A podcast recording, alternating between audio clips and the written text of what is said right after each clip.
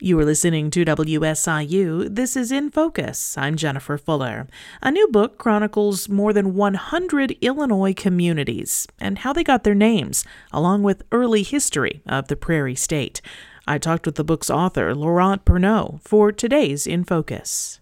You know, I love this state. I think we're, in many ways, you know, people on the coast think of us as a flyover state. And then, frankly, people in lots of parts of Illinois think of us as just a drive through state that you drive through to get to somewhere else. And I found just some charming places. But I think the, I think it all starts with a joke. Years and years ago, a teacher of mine said, You're French.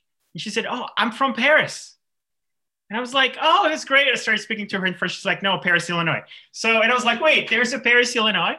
Um, so, you know, I think it was, it was just one of those things. You know, I grew up I grew up on the Swiss border in France, and um, I, I, my parents are French. Most people in my family for generations were French, and I had a Swiss grandmother. But it would never occur to me to call myself Swiss, even though I I grew up like a short stroll from the Swiss border.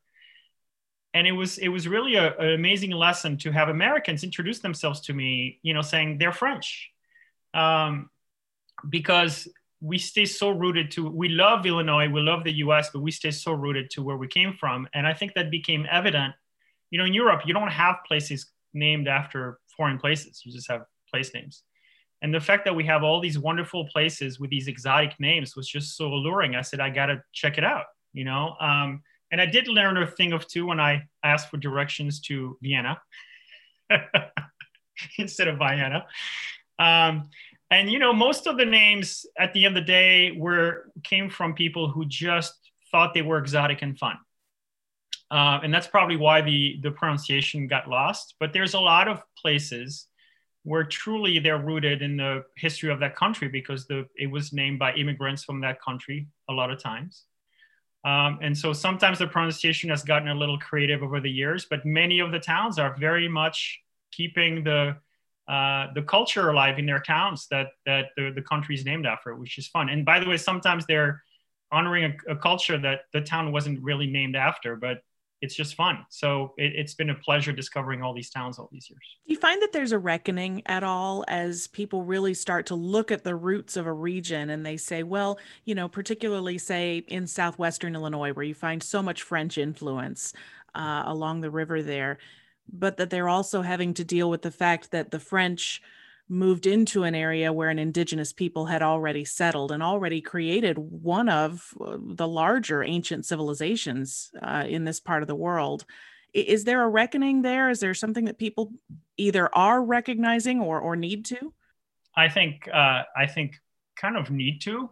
Um, you know, I, having grown up in France, I I learned French history, but you know, we never learned how violent uh, we were to indigenous people. We certainly, it, it, wasn't until I drove to Southern Illinois and I went to uh, Fort de Chartres um, and, uh, and some of the other towns and St. Genevieve across the way. Um, and, and that I realized that the French had introduced slavery here.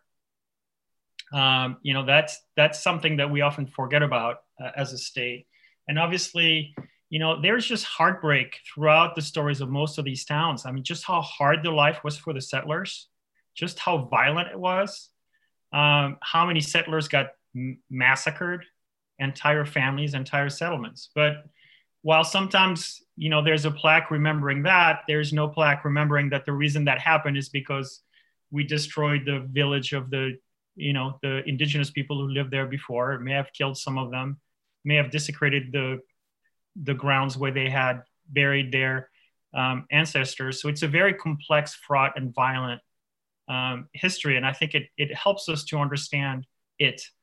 Um, and I think being the land of Lincoln, uh, all these years, which we deserve, and you know, just about every town has a Lincoln sighting, which is kind of fun. Sometimes they're made up, uh, but being the land of Lincoln, I think we've we've in a way kind of given ourselves a pass on a lot of things that took place when in fact early governors of the state and other state leaders enslaved people. Um, there were lynchings uh, in the state uh, well into the 20th century that went unaddressed and unpunished.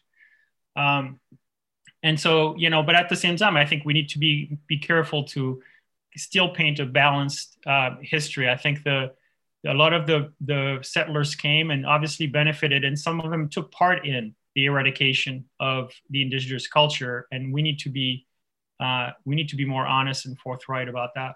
But at the same time, there's just amazing histories. And going back to the names, the people came here.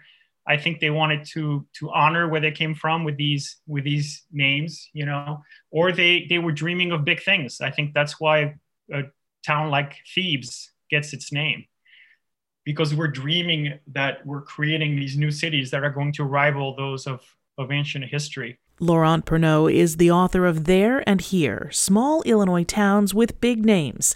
You can find more by going to our website, wsiunews.org. I'm Jennifer Fuller.